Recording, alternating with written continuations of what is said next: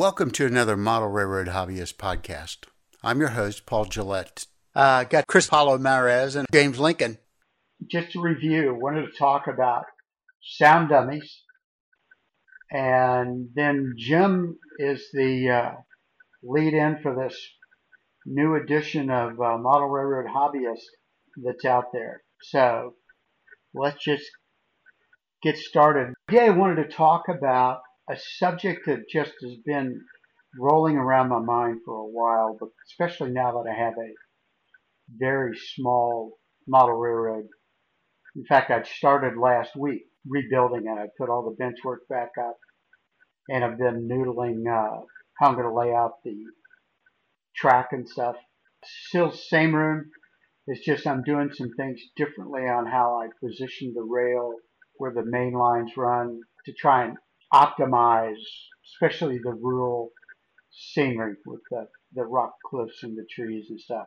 More curvature, so there's more interest in it, not just straight runs down a wall. So as I've been remotoring these locomotives and upgrading a lot of them to Tsunami 2, when I've got, for instance, four MTHPAs, I don't have enough cars that require four powered units.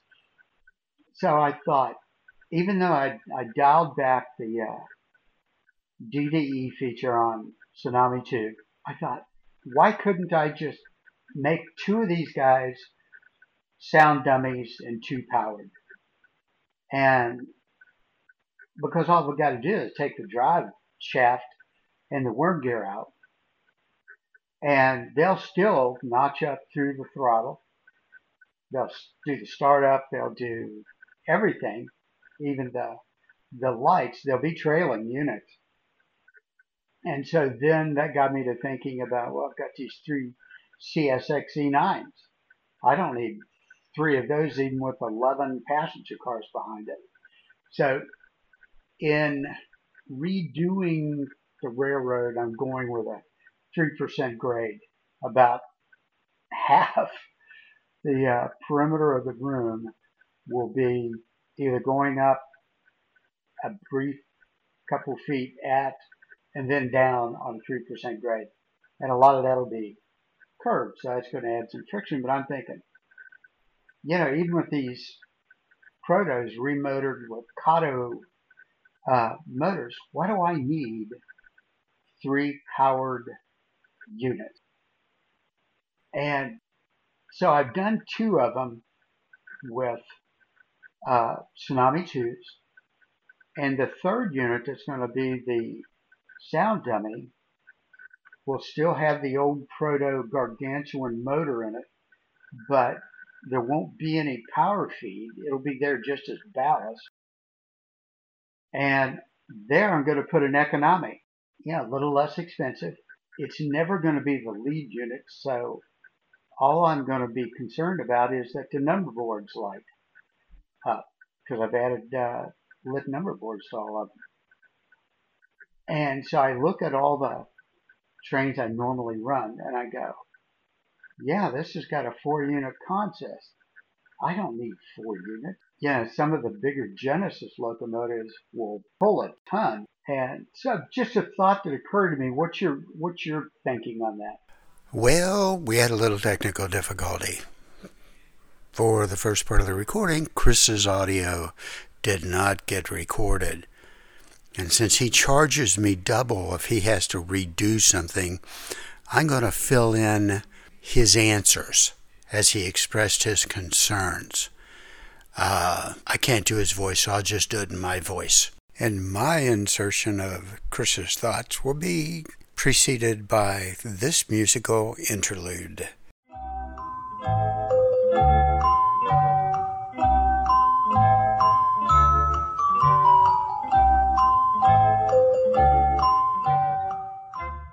I'm going to have the same situation with Genesis lash ups, with Atlas lash ups. Right now, I'm working with two sets of locomotives the remotored Proto 2000 passenger unit and the PA. The PAs haven't been installed yet. I've torn them apart. I've got the Tsunami 2s and the Economies sitting there waiting to go in. I'm waiting for JT to send me the prototype PA speaker and so I can verify the fit and everything. I can certainly do that with those remoted proto because two of them already have the Tsunami 2 in it. I can quickly put in a uh, Economy in the third one and just run it through and observe what you are talking about.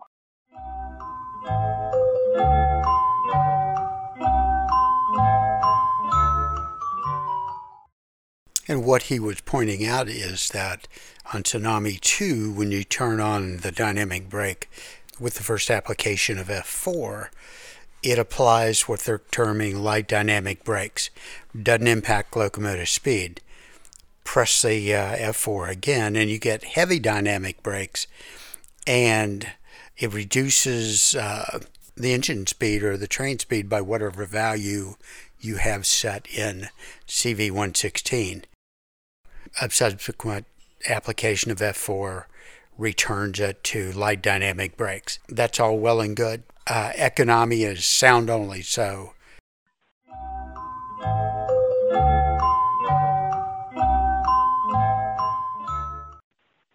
Now, you mentioned another thing was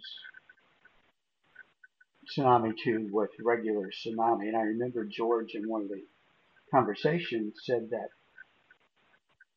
they tried by how they configured Tsunami 2 with the presumption that at some point in time it's going to be paired in a accordance with a regular or a first generation Tsunami. Did I understand that correctly? Okay. All right. Then, and of course, the downside of all this is I've been doing this work on these things with no track to run locomotives around on. I've had to put them on rollers on the test track, but you know, they don't move. It's just the wheels spin, but they don't go anywhere.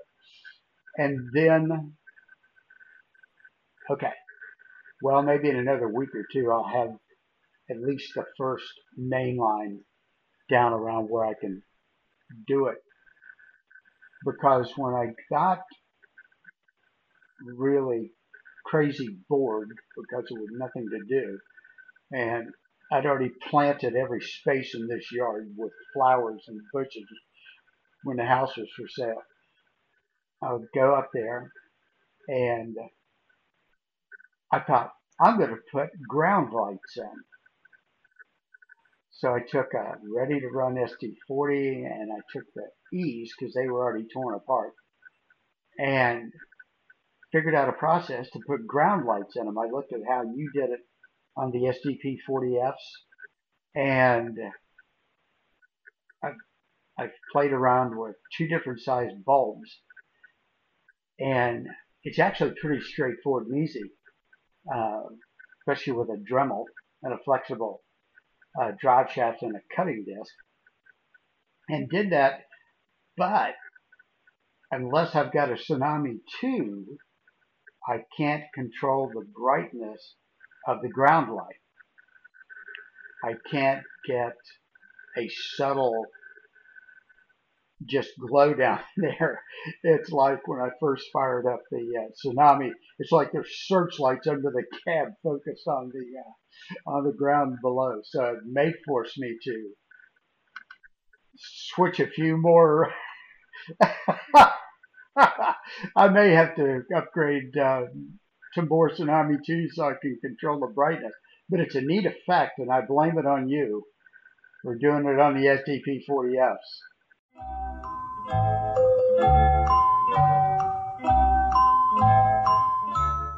And here Chris inserted and corrected me that the economy also has the facility to adjust brightness on two of the feeds as long as you're choosing the basic on off light option. I had overlooked that.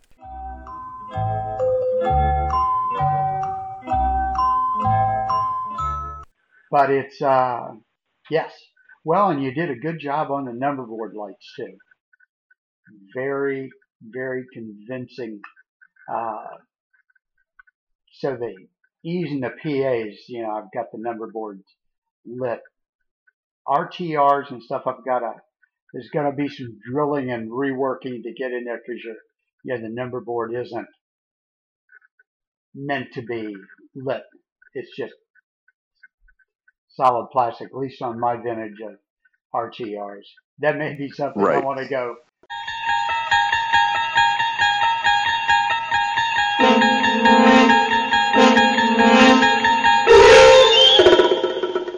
And Chris has mysteriously appeared. Okay, I'll just pretend it's lit. yeah, yeah. That's uh, the there's actually a pretty good video on how to light up the the number boards on an RTR locomotive. Uh, It's it's on YouTube. It's Okay. a TSG multimedia sort of how to type thing. Oh, And uh, TSG? Dan Quarterpassi goes through okay. TSG Multimedia. It's a free free video, um, and Dan Quarterpassi does this how to uh, how to detail an Athearn RTR SD40T-2. Uh, but they play it in like four minutes, and you could quickly see, you know, it's all sped up and stuff, but you could kind of see his approach. What he does is he removes the number board, uh, the actual number boards themselves, revealing the backing behind the number boards, drilling out I think one or two holes, and putting like a an or 0402 LED in each one of those Okay. that that that lights them up from the back. Okay. Um, another thing that he does to the number board itself is he strips off all the black and the printing, and then puts on a decal where the decal is backed up with white. You know, some some of those microscale decal number boards are they they print white first and then black on top of the white, and those are the ones that you can light up. oh, okay. That makes sense. Yeah, the the white is transparent enough where you can light it up and then it'll it'll you can see the the, the white glow through, but the black kind of blocks it out, blocks the light coming through. It's it's a nice effect. Okay. And I've seen a number of diesels uh, in you know prototype diesels with four bulbs, one bulb behind each number on the number board, so you get a bright spot even during the day. And I thought, okay, take off on what uh, Dan did. Yeah, you could drill holes and either light it with uh, audio or not audio, uh, clear styrene or what's the flexible stuff? The clear stuff that's flexible tube. The flexible tube, that's just like heat shrink. No, no, it's Right. a it's a clear light Oh, fiber optic. Fiber optic. Thank you. it was coming to me, but too slow. Yeah, that would work too. All right. All right. But all that would be a whole lot easier to do in Proto 48, wouldn't it? Yeah. Jim, you could do that more I- easily, right? Probably. Probably. you could put ground lights on a box car if you had a Nathan box car. Uh, true. Chris, did you post that video on the Facebook site? Which Hey. one's that? The one about doing the number boards? Because it sounds familiar. Did you post a link to that video? Why I? I can't I can't remember, but um, it's been out on on YouTube for quite some time. Well, it's just Uh. it just seems like I remember a sped up video of putting lights and number boards in something, and I know it was HO, and it's not something I'd go searching for. Yeah, yeah, it might have been. I, I I forgot if I did. Okay. I think it was on TSG's site because I was just on the podcast Facebook page and there's nothing like that there. Whereas Dan, I recall now, Chris, the series where he just became insanely detailed on a on the SD40, and I remember vaguely him talking about number board lights. Now I'm going to go back and scan through his uh, video podcast and see actually what you're talking about. And It didn't look that hard. Oh, it, I can understand when you said it. It just kind of went, "Oh yeah, that's straightforward." Yeah, yeah, Nice. it, it didn't look that hard. Of course, like I said, it'd probably be easier to do in Proto 48. you know. Yeah.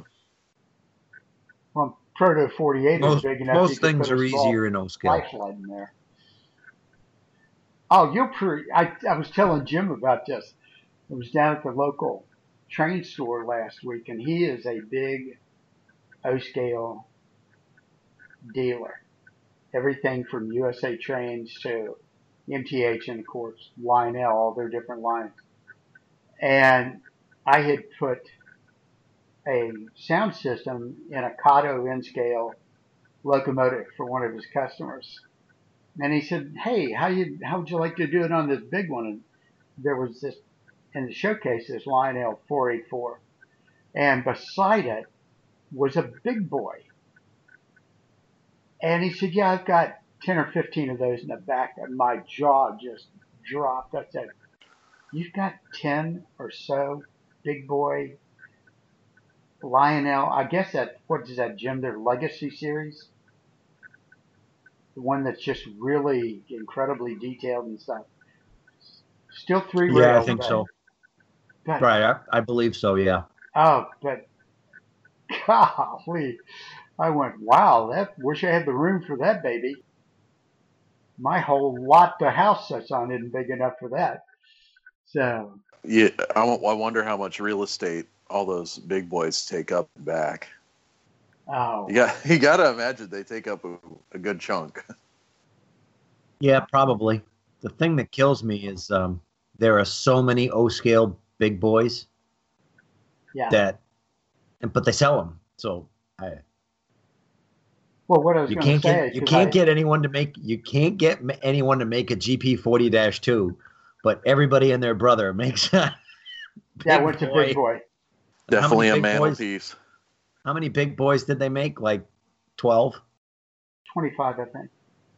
Okay, so they made 25 big boys and 3,000 GP 40 2s, but they won't. Yeah, nah, nah. Well, yeah, you need a lot of room for even a proto 48 big boy. The guy in North Scottsdale had an outdoor O scale railroad with USA Trains big boys, several of them. Of course, they'd been converted to battery power and uh, radio control. Fact, the and Fairwood Trains, you know, where I worked for last couple years before we moved, did the conversions. Yeah, there's a totally different perspective when you see all that H or O scale motive power going around, you know, four acres of desert. Just blew my mind. So, Chris, what else have you been doing? Well, I've been kind of working on a an article with a different approach to I guess what it'd be is kind of like targeting specific rolling stock per an era that you model. Okay. I mean, there's so much there's so much good stuff in RTR nowadays that you kind of want to target your time and target your collection to what would be the most prototypical per your interest and that's kind of the theme of this article. Uh, I'm I'm trying to put together a like a 1979 1980 era Pacific Fruit Express reefer cold block for the SP and um, what I'm trying to do is figure out how much do I need to buy of each different class of refrigerator car. So what I did is I looked at some historical data going back to like I'd say the early 80s where there's been a few magazine articles about, you know, how many refrigerator cars were in each class and how the breakdown happened when it went from UPFE to SPFE, all that stuff once the split occurred. And um, my approach is okay, well, the logical thinking is, of course, the most dominant class of refrigerator car will be represented by the most quantity in a, in a 48 car refrigerator train, not having any sort of, uh, you know, like a, a wheel count or anything like that. Um, so I, I'm kind of assuming that okay, well, what is the most common car? Uh, how did the split happen? And all that stuff, taking that all into account, running the numbers. So I'm kind of modeling a train by the numbers, and it's been pretty eye opening um, because I'm also corroborating that the those numbers with actual photographic evidence. And um, yeah, so uh, without giving too much away, uh, I'm, I've been working on that. I'm trying to get to the point of uh, of actually putting some uh, some words to to the outcome of all my data crunching. I've I've done all the data crunching, and it, it was pretty astounding. Um, turns out that 70% of the train will be the earlier class the ones with the peak roof versus the one with the curve roof. That that's the big delineation in, in PFE stuff. The, the later class refrigerator cars came with like a round roof, but the earlier class ones had, had um, a conventional boxcar roof that terminated in a peak on in the middle of the car. Um, and then from that, they're all broken down into subclasses. But you know, since the roof is the most visually evident thing on a train in HO scale, um, realizing that 70% of your train has to have that peak roof style on it versus the curved roof was eye opening because I've been collecting all these freight cars and they've all been the curved roof design. So I'm like, okay, well, I'm glad to verify this now, you know. Okay, and what? You said late 70s? Yes, late 70s, early 80s. You know, I have reefers uh, high cube reefers in appropriate to that period that I never, because they're just incidental to one of my concepts, not doing what you're doing, never realized there were two distinctly different roofs. Who built the cars in real life? Well, all the cars post, let's say, 19, all the cars really built around 64 and later were built by for the Pacific Fruit Express were built by Pacific Car and Foundry. Okay. And PCF kind of started, uh, you know, starting with the first major 57 foot mechanical refrigerator car being the R7013. This one had a peak roof and some differences on the plug doors than, than the later classes. But these are all very subtle distinguishing things. Um, that make a PFE train realistic when you start breaking down. Okay, well, you have that so many of these kind of cars and so many of these kinds of cars and so many of that and the other. Yeah. It starts putting together kind of like, well, yeah, they're all orange cars, but each one of them is an individual. Um, and that's when it gets really interesting because that then you look at a unit train and it's all not just brand new orange orange cars, each one will have different patches applied. Each one will have different reporting marks because PFE changed it for over a course of you know 20 years. Really interesting stuff that will really capture an essence of of that train, and um, it's been an eye-opening kind of like going back and just rethinking my approach to modeling this train. That's that is interesting. Now, these are obviously mechanical reefers. Right. So, uh, at that period of time, were they still undermount generators or had they progressed to the more modern where you see the carrier unit mounted high on one end? The, this this predates that. These were carrier and Trane mechanicals that were built into an end of a car. Okay. Um, but the but they weren't outboard like what you see today on like a uh, a reefer trailer or something like that. No, that that, that predates that. Okay. You going to put sound in some of them? Oh yeah, Oh, yeah. and uh, well, the the thing of it too is, um, some of these refrigerator cars they don't react to an auto off sequence. This this is back in the '60s where these things just ran. There was no technology to turn off the engine. Okay. If you turned off the engine, the car would pretty much not refrigerate anymore. so it was either the- on or the off, in- right? Okay. yeah, they were on or off, you know. So um, uh, I, I'm looking into options for that, and then also trying to avoid phasing among the cars. Just so I want to have different sounds for the different cars that are represented when they're on. So yeah, it's going to be an interesting challenge. I think I'm going to probably end up using some Digitrax sound bugs and uploading my own own sound to the sound bug, and uh, see if I could even get a few with uh, effect light outputs on them, so I could light up the the di- light up the light behind the dial Yeah. that shows the you know the temperature and also how how much fuel you have in it, you know stuff like that. Okay. The other thing you can do to vary the sound, because I did this when I did some for the store, was use different speakers. Mm-hmm. everything from just a really terrible tinny speaker to some of the, uh, especially the larger Dumbo type sugar cubes, as they were called, had a Oh, more yeah. rich, lower uh, sound, and that gave me variation between two and three cars, so they all didn't sound like they were, you know, had same outboard motor in them. Right, right. Okay, yeah, things you can do to make that different. There's something else to throw at JT. Hey, when are you going to do a reefer speaker? yeah, I, I'm sure. I'm sure be all all interested in that one. Well, he just uploaded onto his website a whole slew of, I'm going to use the term generic speakers. You know, a lot of stuff that you and I have seen from him and used was all Uh-huh. specific application design. And these are, you know, by size.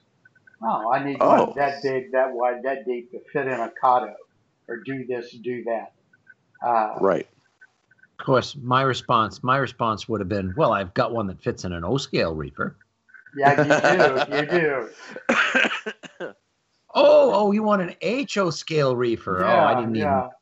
even. Oh, Yeah, his uh, the E unit speakers that he did to fit the old uh, style proto 2000s, just incredible sound coming out of these uh, old proto 2000s that I'd remoted. I went, wow, doesn't even sound like the same locomotive. So, yeah. and I put some of his in some of your Genesis units, and uh, oh yeah, he's doing good work. He is doing good. He does do good work. It, it's it's neat to really experience how good the sound could could actually be. Yeah, and of course he now carries, you know, SoundTraxx and TCS, and I Mhm. think he all but once he got his first SoundTraxx stocking order in, as of middle of last week, he had almost sold it all. He had one of this and one of this left, and I went, "Good job, boy! Word is spreading quickly." So That's great. That's good news. Oh, I'm yeah. glad to hear that he's he's getting people to to check out his stuff. Yeah. So, yeah, I I appreciate his uh, his work there. I always ask this, but I because I'm interested. So we've got the the remotor redesigned frame for the tunnel so that when you look through the screening on the shell, you don't see gear tower. That's right. Yes. Okay. All right, so I'll be in line for a couple of those when they hit. But they're not due. That's what? looking to be February. Okay. All right. So a little bit of time after Christmas to kind of like regroup and Save my allowance Start- and hope. Hold on. yeah. Yeah, look for another project during winter time because that's when all the snow starts type thing, you know. Okay. Well, maybe not for you, but the rest of us. Hey, I'm in long sleeves today because it's only 63 outside. oh, boo hoo. oh, little little more chilly up in uh, central Illinois and over in uh, the Massachusetts area, huh, guys? Yeah, just a little. Just a little. I was watching Wisconsin's game yesterday, and they were playing in a snowstorm. Uh, that was cool. Yeah, literally, literally. that was cool. So, but yeah, we've been in the heck near 90 last week, and I'm going, please, Jeez. fall, get here. Uh, yeah. Now, Jim, shifting gears, tell me about how this article evolved for the uh, new Model Railroad Hobbyist Edition. What called Running Extra? Yes. Um, how it evolved. I, I just, I basically just um, got off my duff and did it. It's been one that I've been wanting to do for a long time, Yeah, but um, I just finally buckled down and said, you know what, I'll do it this. I, I, I took pictures along the way. I asked, uh, I asked Joe uh, if he was interested, and he said he was. So that's the short, short version. Okay, but I guess what I'm asking is, you initiated contact with him about the on the Proto 48, but it sounds like he already had. It was a good marriage because he was already thinking about this, doing it. He didn't. You mean this new magazine? You mean? Yeah, the supplement had- the regular MRH. I had no clue about it. Okay, He didn't. He didn't say anything. okay, yeah, because I mean you can buy a year subscription. Right. which gives Right, you the so- extra 150, 200 pages that his uh, promo piece said would be included in the, along with the regular free content, which I think, Right. shoot, that's that's a Two deal. bucks. Yeah, two bucks an issue. Yeah, it's. Yeah. Uh, no, I mean, it, I mean, my article was. It's like eight thousand words and sixty photographs. So That's a lot. that, yeah, yeah, actually. So because as I was writing it, I was like, how do I cut it back? Right. you know there really in in my opinion you know i just if you're gonna if i'm gonna do an article like that it's it's a complete soup to nuts of how i approached modifying the the lionel gondola Yeah. to be more prototypical and so you know things to think about things to do this is why you don't do that. And so it's stuff like that. And yeah i just didn't i couldn't it's like how do i cut this out to make it make any sense at all?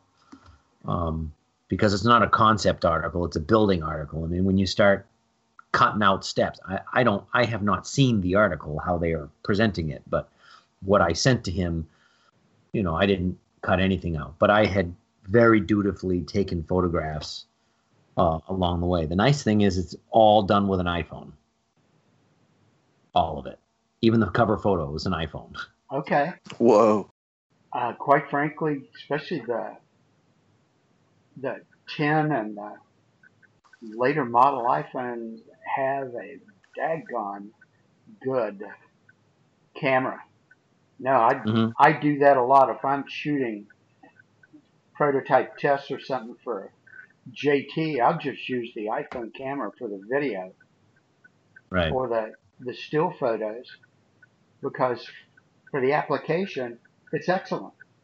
Why drag out the tripod and the single lens uh, and all that stuff? The shoot, the iPhone does it.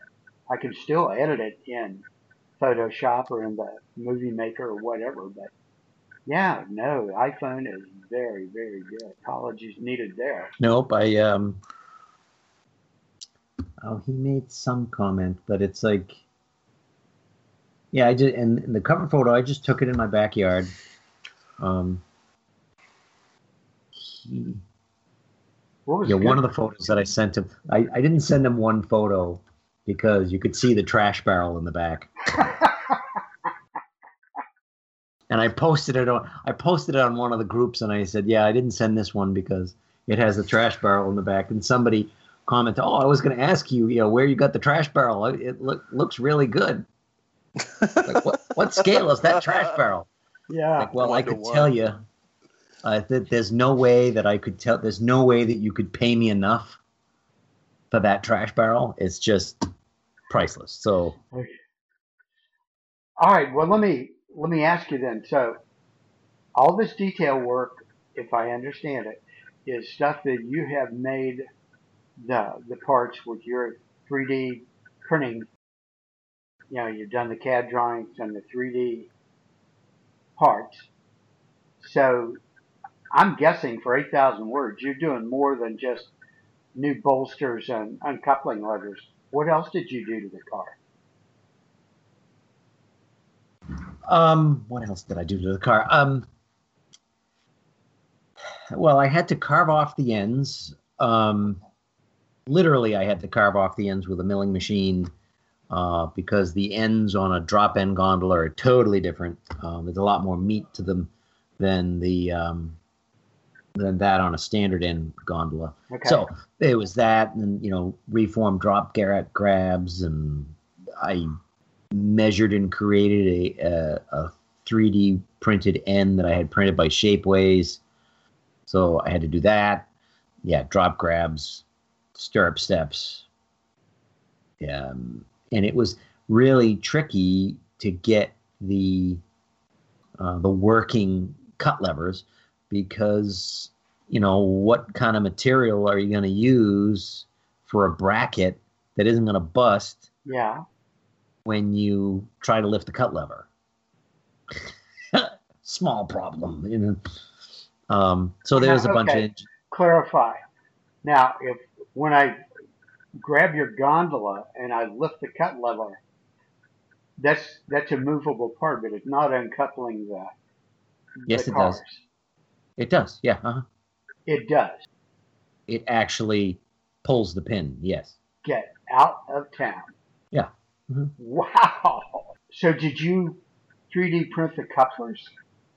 Oh no, no, no. Print the couplers are Protocraft, are from Protocraft. So they're they're old Clouser couplers, and they are working. They are very prototypical, and they have working knuckles. Um, so you actually can pull the pin. You can you can put a piece of metal in it, so they met they operate magnetically as well. Yeah. But you can use it. There is a way to hook up a cut lever so that the cut lever actually will pull the pin. Wow. Mm. I can't wait for this article though to get published so I can see. That is Ah. amazing.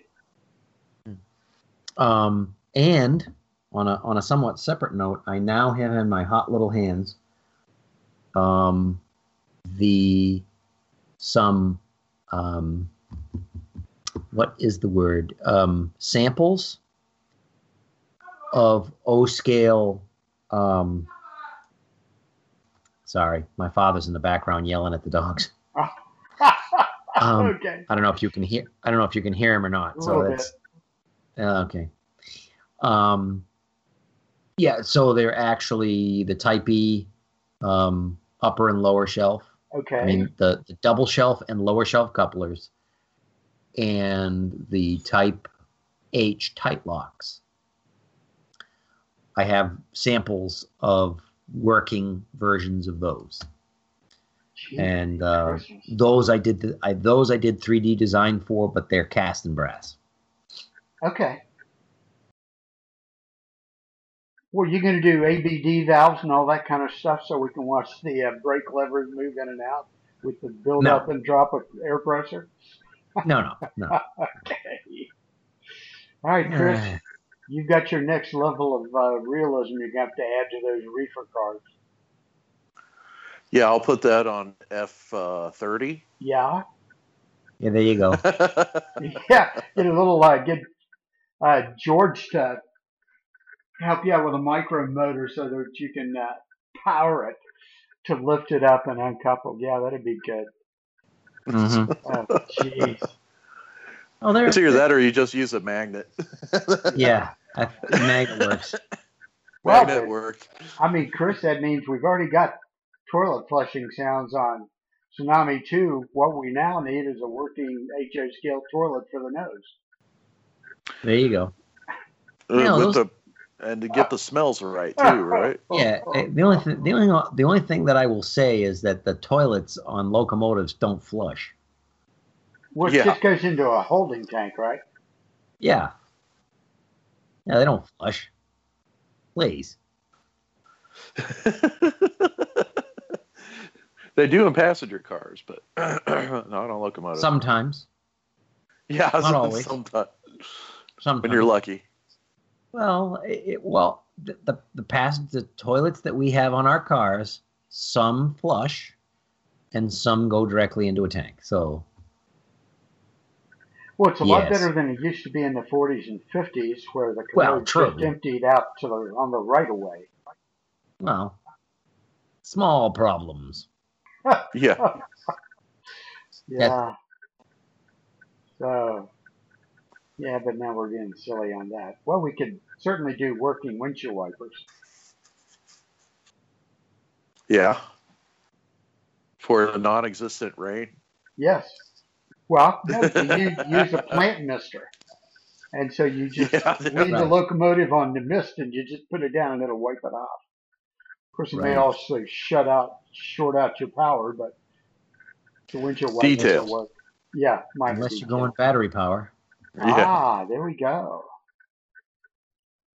The Dead Rail Society. I actually have a kit uh, from um, Duncan McRee to dead rail one of my locomotives. I'm just waiting for um, a LokSound decoder from Matt Herman to arrive. So uh, once that once I get that, I'll I'll install um, the battery power in my MP15. What kind of your locomotive? What kind of amperage and current does it draw? Um, the Atlas ones aren't too bad. I, you know, a couple of amps maybe. Um, they're not they're not bad. Some of the other old scale locomotives, the modern ones are a lot better, but the um, the new ones are. Sorry, my father keep yell keeps yelling at me. Um, uh, sorry about that. Uh, That's okay. I can yeah, it's a couple out of amps. It's a couple of amps. All right, because you know, whereas new modern HO, you know, is drawing maybe three, four tenths of an amp. Yeah, So- my um, my GP60 with a Faulhaber motor, and it pulls about a third of an amp. Wow, that surprises me. Oh yeah, it's ridiculous. Um, I you know at times it it really pushes and goes to 0.4 amps. Okay, so, and again, pardon my ignorance of O scale, but are you guys still running at what, 12 to 14 volts on the on the rail? Um, I'm using the same, you know, for DCC, I'm using the same amount as anything else. It's 12 volts. It's 12 Okay. volts to the motor. All right, that's amazing that one of these big locomotives would be under half an amp. Okay, must be. Are they coreless motors? I don't know um, the the person who ins- I mean, it's a custom install, so it's it's hard to say. Uh, it, it isn't something that came from the factory with that. So Wow, but that's amazing. How are you coming down into in your basement and getting the uh, ceiling and lighting and making progress there? I I I make progress, but I'm slow. So. Um, It's okay. you know, I, I don't do it for a living, so I'm I'm getting lighting in. I um, second time and you know second time in a in a week I I punctured the the screw gun through the the same the exact same spot on my index finger on my left hand. Ooh. Hang on one second. Oh, that yeah. Oh yeah. Good times. Oh, it was great. I mean, I literally got the tip of the Phillips head into the same hole in my finger. It was great. God, we've all done it. So that's the only reason I'm chuckling. We've all done it. I was working at the uh, at the work table there with a number 11 tip and a you know exacto knife, and it slipped out of my hand, and it fell between my legs, my reflex was just to close my legs to catch it just the way I do with a wheel or a, a detail part, and I did it. The timing was perfectly. It was perpendicular to my thigh. and so when I slammed my legs together, it just sunk it up to the, the shaft in my uh, thigh muscle. And I went, oh, yeah, that hurts. Ouch. Yeah, yeah. Uh, Grab the so- toilet paper because it's it bled a lot. Run a good pair Mm. of pants, too. ouch. yeah. Um, so yeah, it, it's coming along. I have at least there's a lot more light down there because I'm installing lighting as I go. So, um, you, you know, I'm not just you know with the two pull.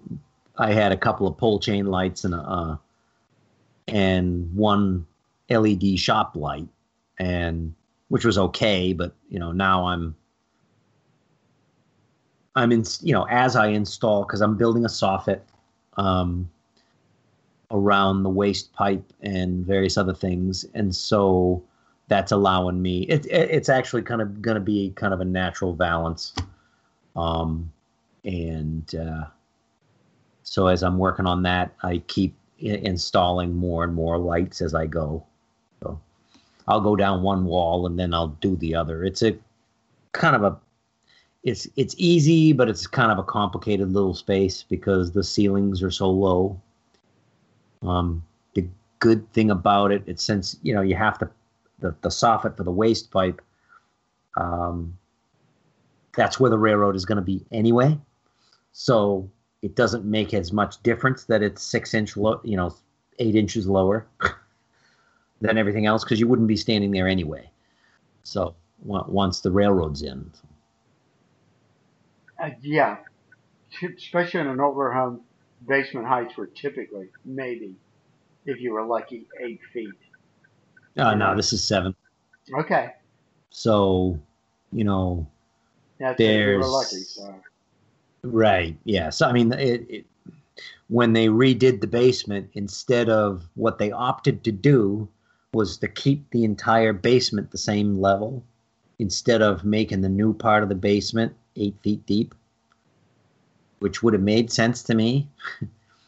but they just decided that, oh yeah, we'll just make it the whole, the same height the whole way. It's like okay, so you had this perfect opportunity to make this nice headroom space that you knew I was going to use, and you didn't. Great, but not the first of the silly decisions the contractor made. So okay, we Oh, could always go down there and dig up the floor and lower it and then just re-pour it. Kidding, I'm just kidding. he, well, it's theoretically possible, but he did a very nice job pouring the floor. So Yeah. Oh no, I was being facetious. That's an expensive proposition. oh yeah, oh yeah. Um, well, I mean, you you know, you dig it up, you just shovel it out the windows, but like I said, theoretically, I mean, uh, anyway, that's a long, painful um, saga. So, because I wasn't paying rapt attention, and my father, who being you know 81, is wasn't paying rapt attention either. He just trusted everybody to make good decisions for him, and they didn't. So, there you, there you go. So, yep, it happens. So, the house is nice, Okay. and Now I did. My wife goes, "What do you want for your birthday?" I said, "Oh, I don't know," because I'm thinking I've got too much railroad stuff that I need to start selling off What? cars and What? locomotives. what did you just say?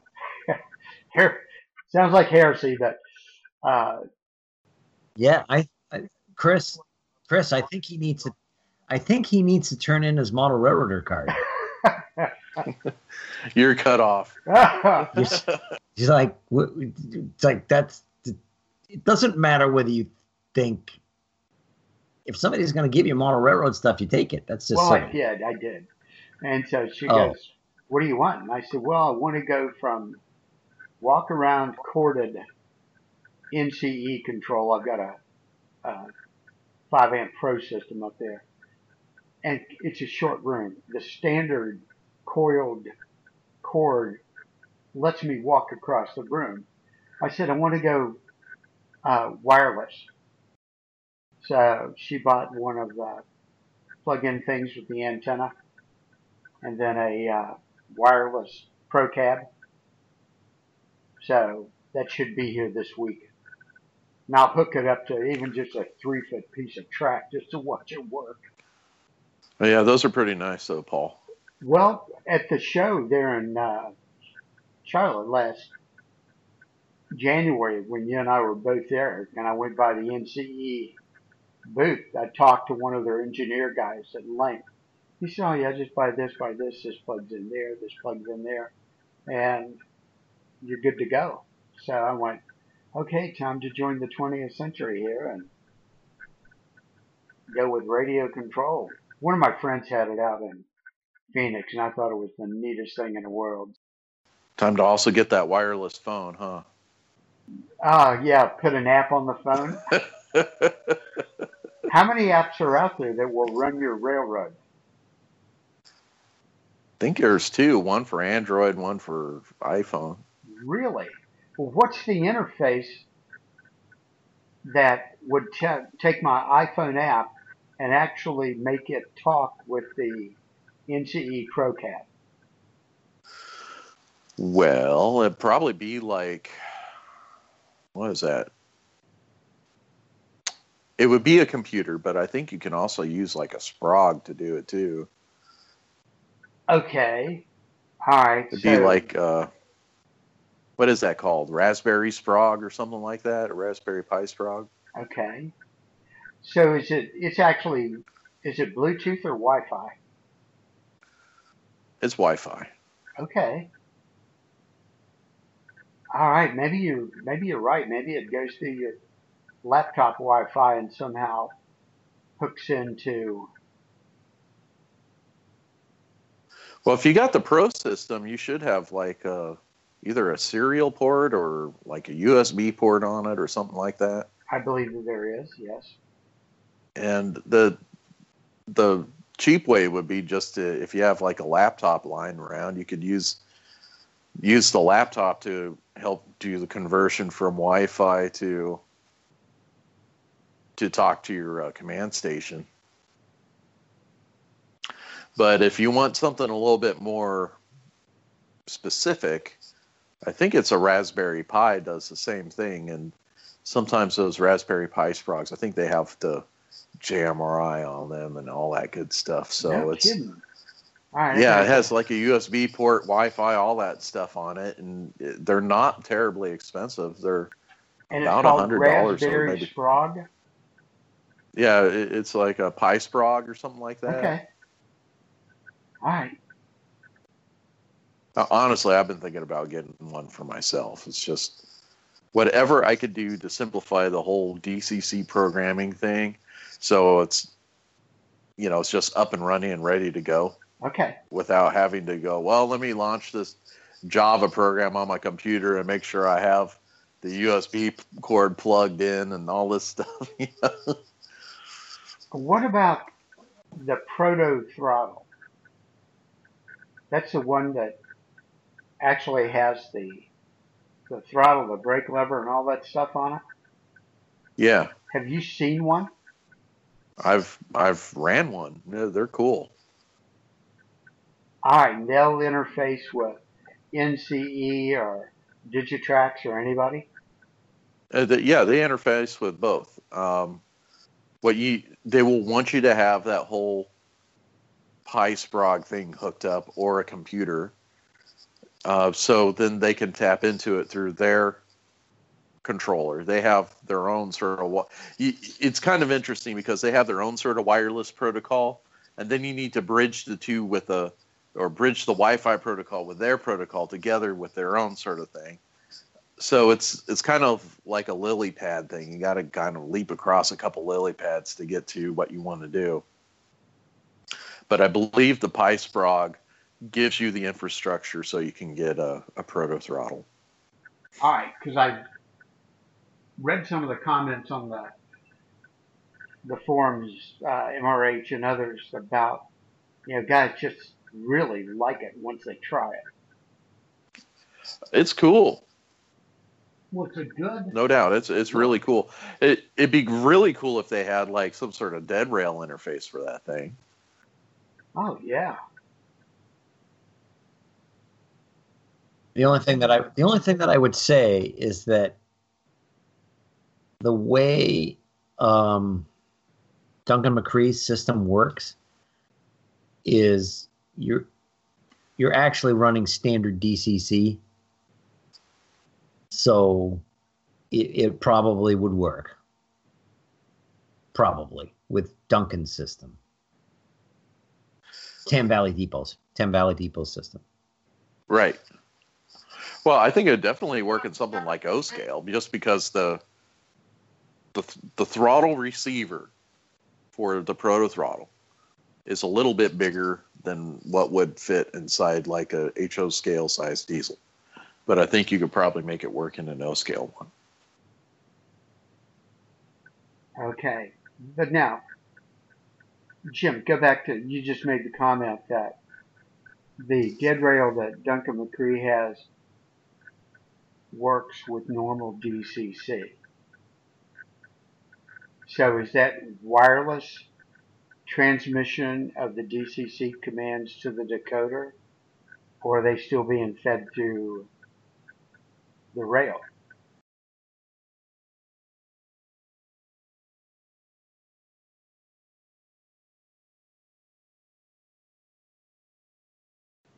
Da, da, da, da, da, da, da, da, da, da, da, da, da, da, da, da, da. Uh, y- you weren't talking to me, right? You were Yeah, I talking to. Chris. Yeah, I You- was. oh. Sorry. No, no, that's okay. I'll just put the uh, What What was the question? the question was. You made the comment that Uh huh. Duncan's system interfaced with regular DCC. Yes. Is that wirelessly or is it coming through the rail? Oh yeah. No, no, it's wireless. That I mean, it has to be. Uh, it has to be wireless for it to Be Um, battery powered. for it to be battery powered. Yeah. Okay. So, right. but Well, I just wanted to clarify. I'm I'm sorry. It just you know um things going on here and anyway. So I had to have the I had to have the microphone muted up because again my father was here talking to me. Let's get you one of those flashing lights. No talking during when the light is flashing, just like in a movie Well, he's- theater. He's absolutely correct. I could have closed the door, but that's okay. All right. Well, I mean, you know, it's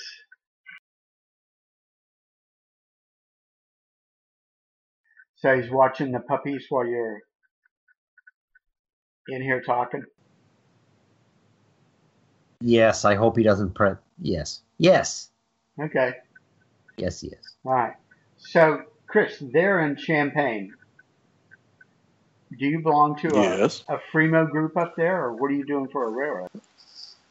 Really nothing. Um, I I haven't been able to run on a, a Free-mo layout, and well, get, let's. I haven't been able to really participate 100% in a Fremo layout for quite some time. Number one enemy to that is just my time on weekends is it's getting pretty restrictive. I, I got other things that I've, I've been doing, and to kind of block out three days for a Free-mo setup has just been not attainable. So I, it's been a few years since I've actually pulled out Free-mo modules, set them up with with a, a group of guys, and really got into some operations and been there consistently throughout the weekend. Um, I was able to participate for 15 minutes, 20 minutes or so over at the Free-mo layout in Kansas City, which was just awesome. I wish I could have had a day to just run trains on that layout. Uh, the the Kansas City layout just had a really good sort of uh, assortment of modules from all over the country and also Canada. I think there were a few that came down from Canada. But as far as my participation in Free-mo in Illinois, it, it really hasn't progressed, unfortunately. Okay. As much as I'd like it to. All right. Now, how far this are you is, from St. This Louis? is normally the section where I would say slacker, but I'm not much better. So. How far are you from St. Louis, Chris? I'm about almost three hours away. Okay, so it's not like you could just hop down there and uh, run on Ken Patterson's thing. That that's a major endeavor. Yeah, and there again, it's it's one of those things. Even when I do go down to Ken's and participate in his uh, "What's Neat This Week" podcast, I'm only there for a couple hours. I mean, I drive three hours. I'm there for maybe three hours, and I drive three hours back. You know, um, unfortunately, I just don't have a whole lot of time on weekends as as I'd have had in the past. So Stinks getting old. Yeah. There yeah, You go. I know. There you go. Well, my wife's out of town this week on business, but otherwise, if I'm spending time with her, there'll be days she just goes, "Don't you want to be upstairs in the train room rebuilding the railroad?" Oh well. Okay. Yes, I can. I can go up there and do that. Thank you. So Yeah, like don't you don't you really want to go away? Please, please. I really need you to go away. yeah, Oh, leave me alone. I'm Sure. trying to get work done here. that's right. Yeah, well, and I respect that when she's got a project she's working on for a for a client. I kind of, oh, I can see you're busy. Let me uh, take the dog and we'll go upstairs to the train room. Cool. That's when she said, "Some of us still actually work." You know, and I respect that, Jim. I really do. Uh-huh. I want you to know I really, really do. Uh-huh. Here's an interesting. You, Jim, I thought of you yesterday. Oh boy. So I needed some additional legs for the modules. The guy, when he designed it, he didn't do anything wrong. He said, I wanted two extra legs for two of these intersecting modules so I could put more Axion or A-line boxes. Uh-huh. Yeah, I could create shelves and spans. So I needed to buy two more of these.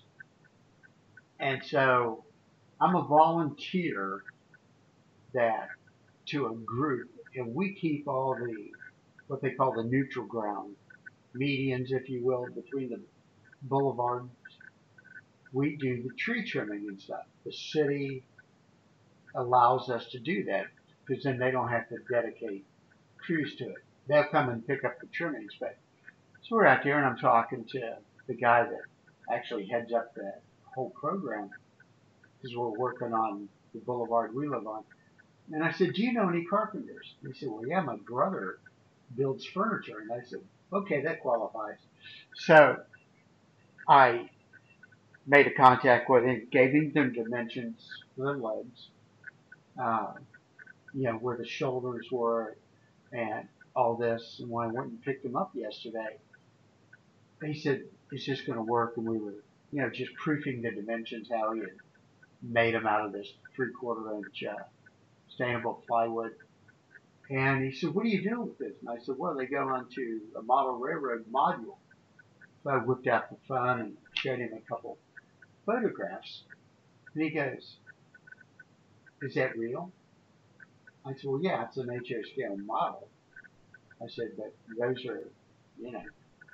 So I started talking about this, about that. And his father was an architect. When he was a kid, and you did the simulations, the architectural model, you did them out of cardstock and materials like that. He's telling about how detailed they were, and I said, well, now you just do a CAD program and you 3D print them. And he goes, What is that? He was unaware of what 3D printing was. So I gave him the quick overview, and I thought, ah, Lincoln was here.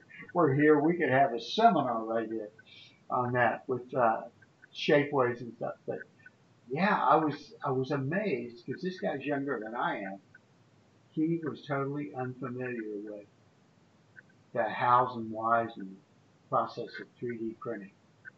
And when I explained it to him, he goes, "No kidding, that's what that does." I said, "Yep." I said, "Your dad's architectural models now would be printed three dimensionally," and so I thought of you yesterday morning, Jim, when I had that conversation with the uh, with the guy. Well, that's good, I guess. Well, no, it just struck me as something we take for granted. I mean, at Alcoa, we were doing 3D printing on prototype uh, designs back in the late 80s.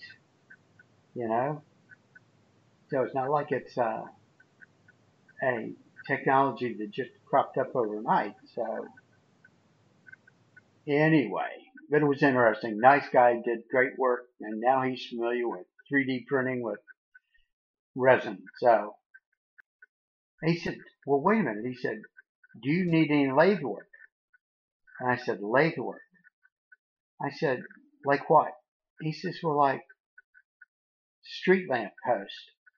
I said, you mean out of wood?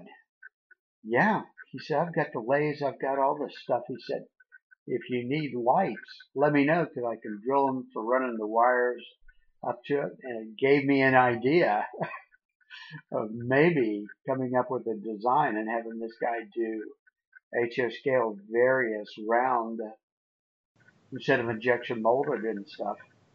Make Huh. them out of wood. Interesting. Interesting. Yeah.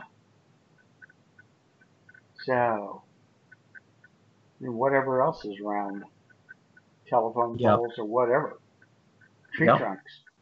Mm-hmm. So who knows? Yeah, tree trunks aren't tree trunks aren't necessarily round. No, that's true. That was uh, roundish.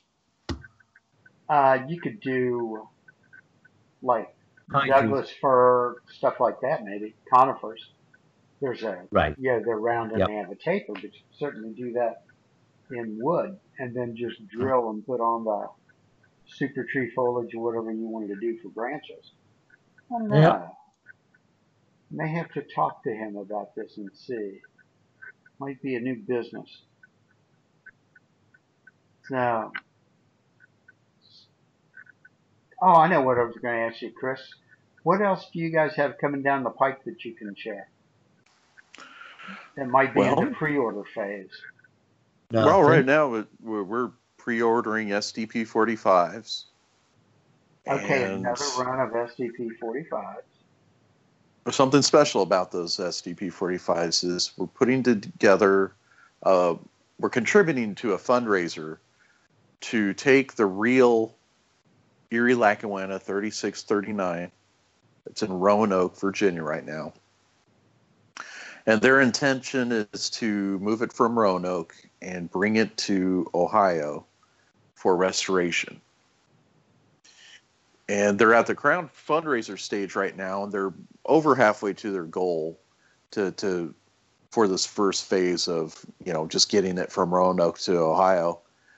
And part of what, what's interesting about that is uh, Athearn is going to contribute per Erie Lackawanna 3639 that that we've announced.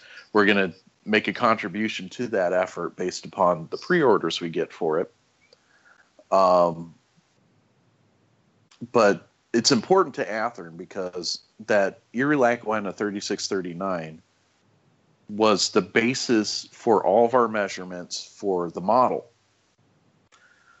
So there's a little bit of that EL 3639 in all the Genesis models that we produce because that's the one that we took the measurements off of.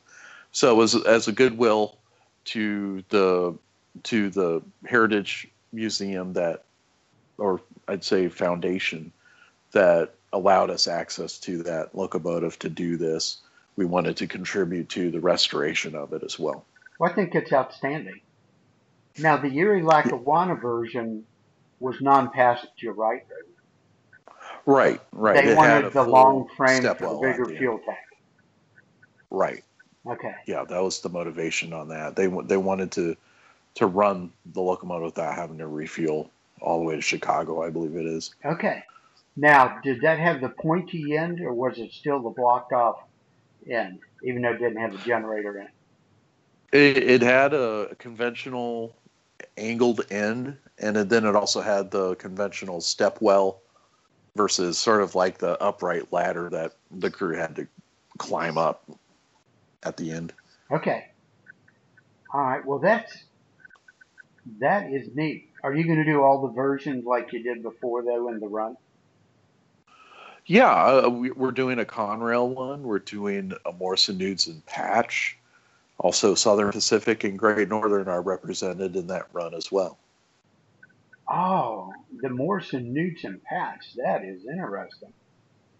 Yeah, actually, it showed up on the SP in the mid mid '90s quite a few times. Uh, there, I found a photo of the 9515 over in Dallas, Texas, on the on the SP about I'd say mid eh, mid mid 1990s or so. Um, not all of them were rebuilt into the Morrison Knudsen SD40M-2s, which the SP had. The SP kept Morrison Knudsen kept a few and just leaser service like that, and they just sort of roamed all over the system in North America. So Oh, that's interesting. I like that. yeah, yeah, uh, I'm planning on getting a couple for myself right there. Okay.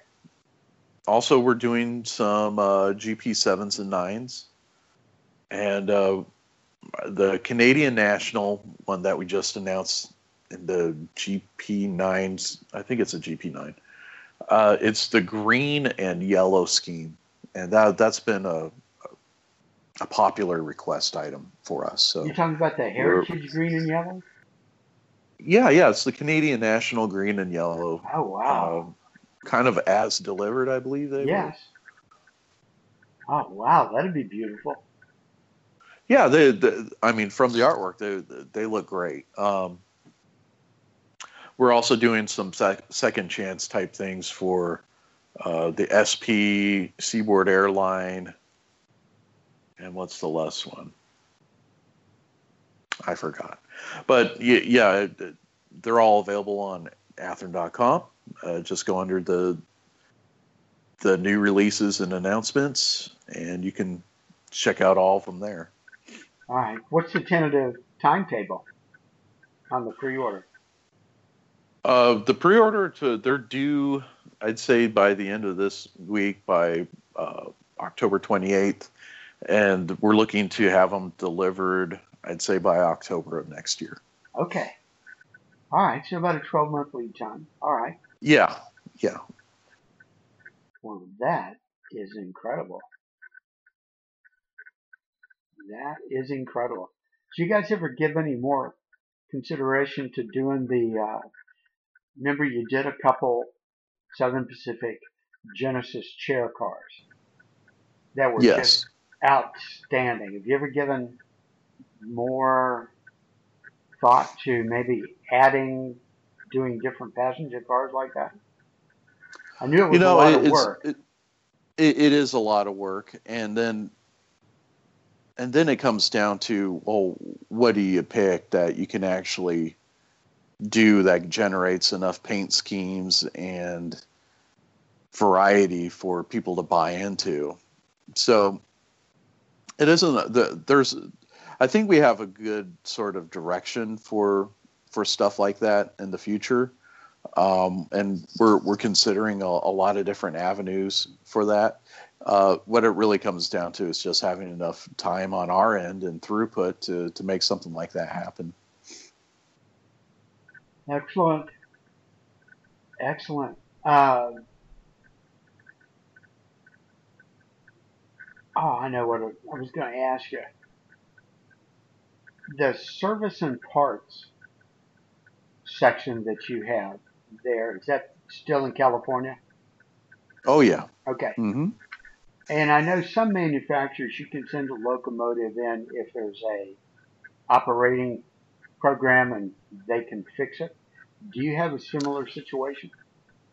We have a warranty on our.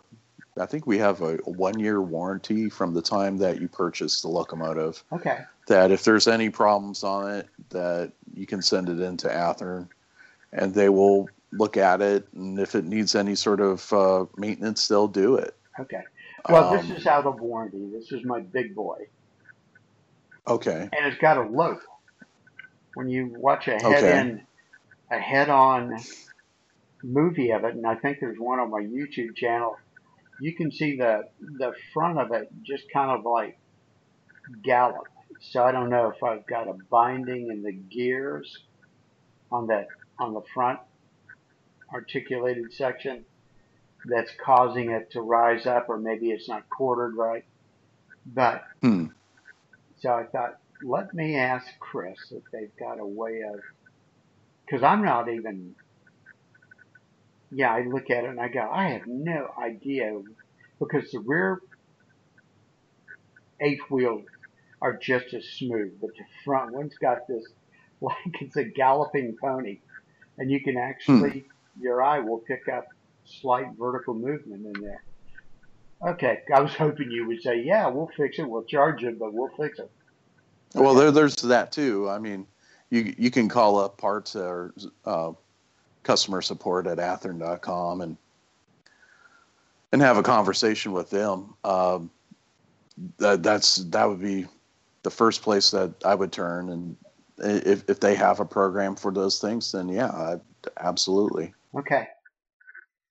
All right, because I, when I knew the big boy was on its way, I ended up building 51 or 52 wood stock cars. Oh my gosh. They were all proto kits because I researched, just like you did with the PFE, I researched big boy photos on the web and I noticed, wow, look at that. Here's a whole string of uh, stock cars. And, you know, it's CA5 caboose. I went out and found a CA5 caboose. And I built all these kits because I couldn't find. Proto made a few of them ready to run, but mainly you were building them. And Yeah. they're beautiful, especially once they were weathered to make them dusty and dirty. And I'm going, well, I certainly hate to not run this locomotive now. That I've got 50 cars that I can tow behind it. So, all right, I may have that conversation with one of the gentlemen there in California and see if there's an avenue to get this checked out and fixed. All right. Isn't it amazing that once you start researching prototype photos for the train, Yeah. how much it'll change you, uh, the realization of how much you got to still build. That that's what I'm kind of blown away with. I thought, oh well, I'll just get these RTR cars and call it a day. Yeah. I'm realizing just by the, vers- the diversity on the train that I'm it's forcing me to do projects that I kind of like, nah, that'll be too much work, so I'm not going to do that. And I or I have no interest. Well, now I have an interest because I'm trying to do the train correctly, you know. So yeah, it, it'll get you building when you start looking at a prototype train. It's like, okay, well, I got to do that car and that car and that. Well, all those cars are kit bashes or something else, you know. Well, just I've got an Amtrak train that is still running your locomotive, but it's high level. A couple of them are the Heritage uh, Santa Fe era cars, and the others are the uh, Bombardier era. And so I took them apart, which is not the easiest thing in the world, and I thought, well, I'm going to paint the interiors. So I researched the photos, and then I thought, well, if I'm going this far, let's put people in them. You're gonna paint the interior of what? Of these high-level Amtrak passenger cars. Oh, Amtrak passenger cars. Okay, sorry. No, I'm going to paint the pigs inside the cattle cars. And I was gonna say you're gonna paint, you, you, you're gonna paint the inside of cattle cars. yeah, I can tell you what color to paint them. yeah, it's going to be poopy brown. So that's right. That's that's that's easy. so I did this, and got all these tiny brushes, did it, painted the seats, painted the armrests, all this stuff, the walls, the stairs up, got the painted people, some standing downstairs where the restroom. And when I put it back together, I went, you know, you can't see probably 60% of what I painted. There's just no way you can move your eye to see much below the window line. And I thought, okay, next time I do this, I'm only going to paint the top part of the seat backs and the top part of the armrest. And I'm not going to worry about the carpet and flooring because you can't see it. And you can't even see the people when it's in a train at three feet away. And I'm going, okay, well, I did it. Now I know you can't see it, so let's not do that again. Let's spend our time on something that you can see. Yeah, I mean, it, it's really easy to get kind of lost into that Oh, absolutely. that aspect of the hobby. Yes. Yeah, I tell the story of my friend back in Phoenix who cut mail, pieces of HO scale mail for the RPO cars. And I went, Alan, you can't see it. I said, even if I turn the car at an angle and look through the big door windows, you can't see all your work. He said, but I know it's there. I went, okay, good enough. Fair enough. Yeah, fair enough. You know it's there, you're happy. And now when you pull the roof off the car, you know, the, how you twist the uh, protos and the roof releases. Went, oh, I see all your envelopes and all the bags are stuffed with mail. Good job. And then put the roof on. Okay, can't see it anymore. Yep. Next. yeah, next. So here's a here's a diner. Go paint food on the plates. Paint the plates and Yeah. paint the food on the plates. So just don't put window blinds in, or you won't be able to see it. I do put window blinds in the uh, passenger cars, though. That's right. Then you don't. Then you have. Then you don't have to paint the interior. I know. I I made that connection, Jim. But you should have thought of that. You should have thought of that before before. Yes, you, you did the entire interior. yes. but you know what's hilarious, Jim? So I've got all these different era window blinds that I got through Railmaster's hobbies. And exactly, Jim, I don't have to paint the interiors anymore. What were you saying, Chris? Oh, we got modelers that that can see putting mail into the RPO cars, but you know, at the same token, are they going to put on joint bars on their tracks? Nope. No, they will not. You know why? And then they'll say, you can't oh, yeah, see got it. Me, you got me. Oh, you can't see that. Really?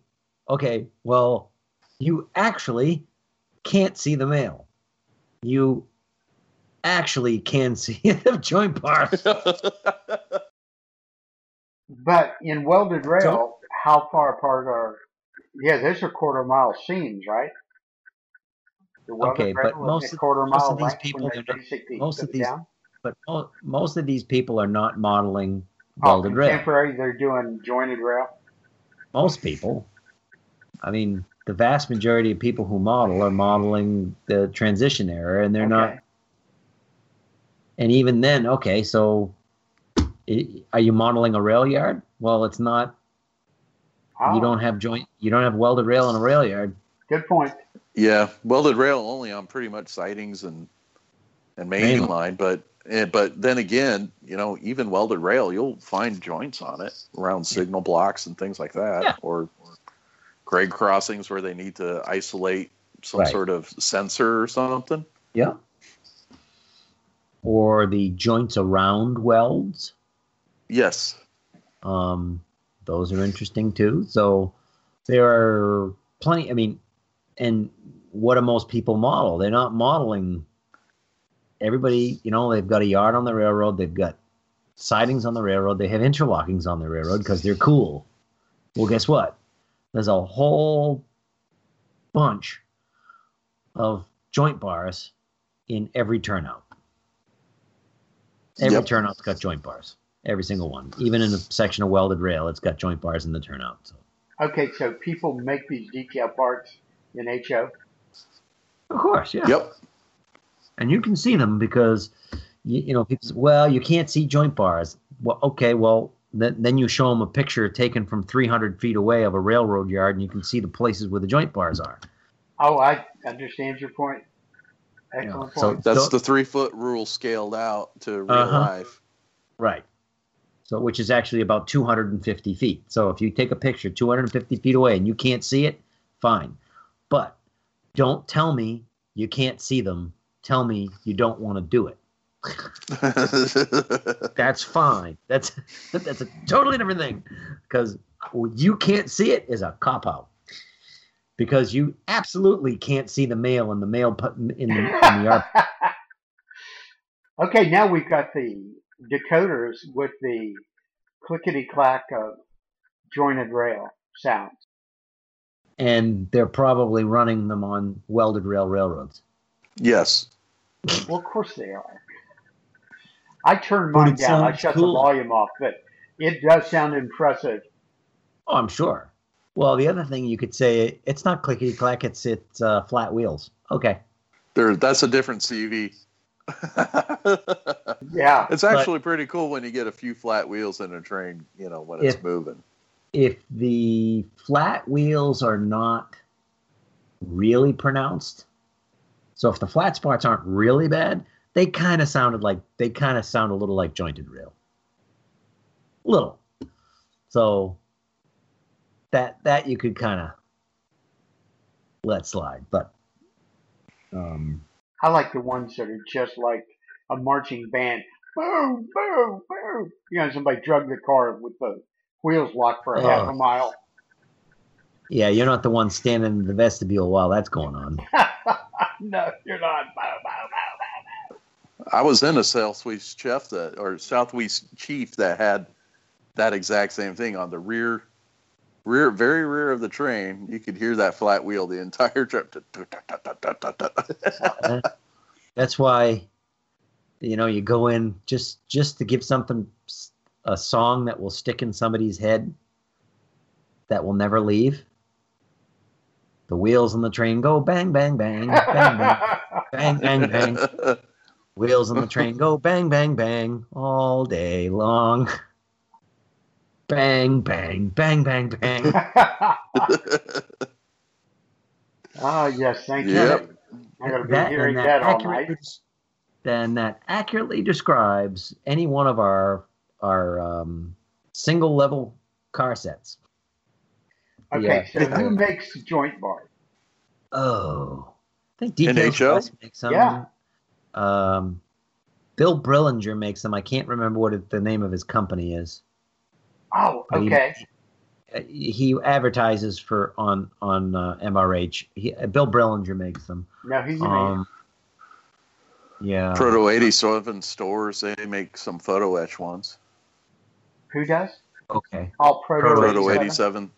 I make a style in um, O scale, and um, there are other styles made by that Jay Criswell sells under the right of way name brand, you know.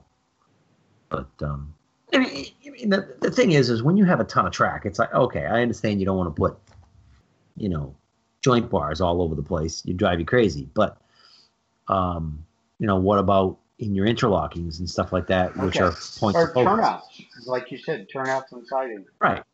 Or or points of focus, you know. Yes. So maybe not in the middle of a field. You know, you've got a farm. If you have a farm and the train, you know, trains running through a farm farm scene, then maybe not there. But you know, you know, what about in an industrial complex or 'cause they're certainly not, unless it's a really modern um, um, Transflo facility Yeah. or or piggyback um, container port, that probably is heavy duty welded rail. I'll give you that. But yeah, the newer it is, the more likely it is that it's welded rail. The older the yard is, it's all it's all jointed. All right. I will get some, and when I rebuild any turnouts, I will for sure put them there. Well, the, the big thing is, is you got to see, you have to look where they belong. Well, yeah, Don't just slap in. Um, but there, there are there are particular places. If you get turnout diagrams, there are particular places in the turnout where they belong, where you don't. They're not just at the ends. They're in they're in the middle. Like they, they obviously there's joint bars at the frog, and the curved rails. So all the rails in the middle okay, of the turnout. So the closure rails, the closure rails all have joint bars in them. They're not solid pieces. All right. So where do you go to find just Google railroad turnouts or switches? Um, pretty much. Okay. Um, that's what I did for. I got a the the last turnout I built in Pro in um, Proto 48. I found uh, I googled it, and it's a Canadian Pacific prototype, Okay, but most turnouts are essentially the same. So it shows the tie placement. I mean, I mean it's an exact scale jarring. There are a lot of them that are really basic and don't. You know, like you would never be able to use them as as a modeling tool. They're just kind of this is what a turnout does type photograph. But okay, um, if you do search it correctly, you will find several actual scanned documents from, you know, like the Canadian Pacific Plan Book, or there's a bunch of them on the Pennsylvania Railroad Historical Society site. okay. I'll find some and do that. Yeah, you know, Sounds fun. And I yeah, you know, and that's not that many. You know, that's not that many joint bars, and then you can have those things stand out. and you just put them on the visible side, right? Know, I put them everywhere, but Even on the side you can't see. Yeah, but my railroad's going to be portable, so it's a little different. Okay, I mean, if it's far enough away that no one will ever see it, you're never going to stick a camera in it. You're, if you are never going to stick a camera so that they can see it, if it's impossible to do it, then fine, don't put a don't put a joint bar there.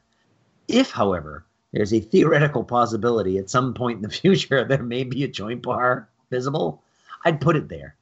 But in a staging yard, no okay, you know the the last track by the backdrop i- i- on your yard? No. Fine. You know just put them on the front. You barely can reach it anyway. All right.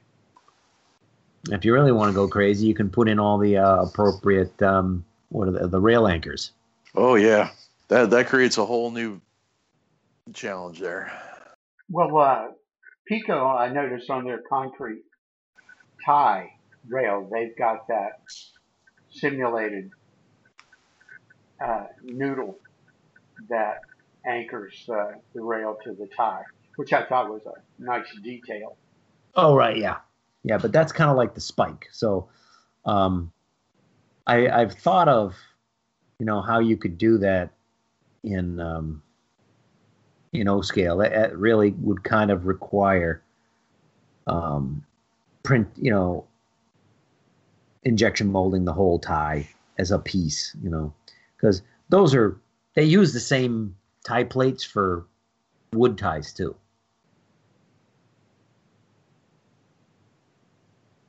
So for ultra modern stuff, that is a very common prototype to see. But all those tie plates are screwed in; they're not spiked.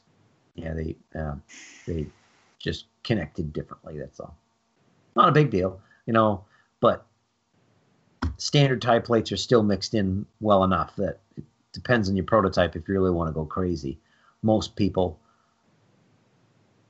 I'd say probably 99% of people are never going to know the difference. And even even then, unless you were modeling a very specific prototype in a, in the ultra modern that has just been resurfaced, no one really can say, well, there shouldn't be regular tie plates there. You should have the one with the squiggly piece of metal. Really? show me, show me a picture. Okay, good, good. And then when they yeah, show let you me go a to picture, Google Earth. well, yeah. And then when they show you a photograph of a little squiggly piece, you know, the, the different type of tie plates, okay, you got me. This I'm modeling this a week before they did that. So, yeah. Yeah.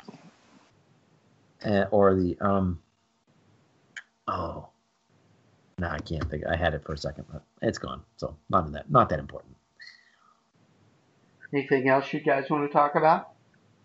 Well, I can't really think of anything. Okay. Neither can All right. Well, I'm glad we got together. I mean, I've been, uh, learned about tie plates. All right. And joint bars. And I and we all learned about mail in an RPO car. Yes. I. that you can't see. Oh, okay. One last question. Jim, when you post on the Facebook page, and Mhm. you're describing, and you too, Chris, because you've both done it, and you go through and you type out your post, communicate everything you want to, and then you add photos to it so it shows up in that post, right? Uh huh. Because the last time I tried that, my photos ended up in the photos disjointed from what I was talking about. Maybe I did it wrong. Probably you. Well, you add it to the post. I mean, it'll go to photos. It'll go into the photo section, Yeah. but it should be added to the post. So it would It should- It'll be on it'll be in two places. Okay. Yeah. All right. Because I was going to put in about adding ground lights. Because it's a Oh. simple no-brainer. Right. No. Oh, what I was going to say is I had somebody, I had shown some pictures of that. You know, the um, the bridge that that gondola is sitting on Yeah. uh, is hand laid track, um, uh, jointed, you you know, joint bars, all that great stuff. And I filed in um, dents at the joints, so divots at the joints Yeah. And I had somebody post and say and tell me, "Oh, that's not realistic. It would never get that bad." I I was like- remember that. I remember that comment. Yes. Yeah, and I'm like, uh, you know, I kind of work for the railroad and I have seen them that bad. they Well- consider it good. Yeah. Well, no, it, no. I mean, to be fair, it's not common. It's gonna be in a section that's very poorly maintained because as long as they keep the bolts tight on the joint bars, it's probably not going to happen. Okay. the thing is if it's on a you know if it's on a section of track that's you know the the speed limit it's on it is 10 and they don't care and it's in the middle of the woods well i'm not going to get out while i'm going 10 miles an hour and take a photograph of it if it were even legal for me to have my camera which it technically isn't no i'm not supposed to you're not supposed to have an electronic device on you while working. Okay. So, you know, and if you're in the middle of nowhere going over the joints, rocking back and forth, ka-chunk, ka-chunk, ka-chunk, you know, or you're walking, you know, a section of track because you got to go, you know, pick up some cars and you're walking past this joint that's all like divoted.